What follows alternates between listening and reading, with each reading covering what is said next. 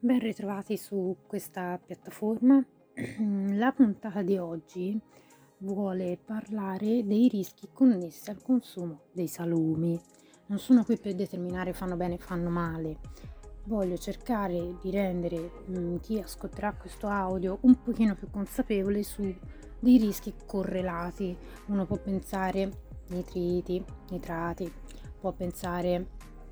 mh, conservanti, si possono pensare tante cose. A livello nutrizionale non sono mai consigliati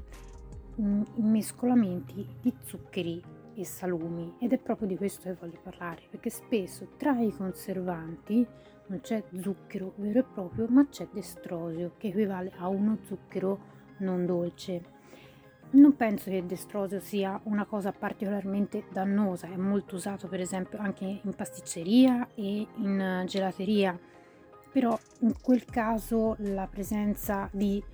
tutt'altro genere di prodotti probabilmente la quota di grassi è maggioritaria, quindi nutrizionalmente viene stabilito che può andare a associare zuccheri con grassi,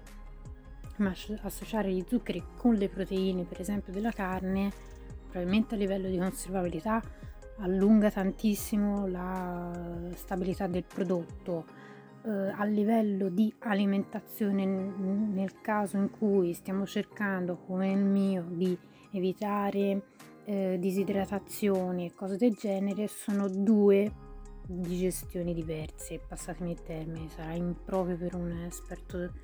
proprio gastroenterologo, però a livello proprio di esperienza personale, il fatto che ci siano quel tipo di zuccheri che può fermentare in presenza di fatto di proteine e hanno un altro tipo di assorbimento, di metabolizzazione, soprattutto più lunga, possono creare delle situazioni sgradevoli di, eh, di seccamento, di fastidio, di appunto coliche e quant'altro è un po' insospettabile, però ecco, leggere bene le etichette e gli ingredienti, soprattutto appunto dei salumi, che sono comunque dei prodotti lavorati, magari abbiamo ancora l'idea che siano ancora dei prodotti artigianali, alcuni lo sono, come certi prosciutti, certi speck, cose del genere, eh, altri invece hanno comunque delle lavorazioni più industriali, penso al salame, alla mortadella, cose del genere. Altro aspetto, um,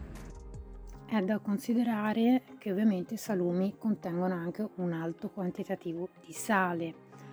Non sono necessariamente che se c'è il sale allora è lo sale che disidrata, dipende dalle quantità, per esempio il prosciutto crudo non viene aggiunto di zuccheri perché è proprio mm, la lavorazione del,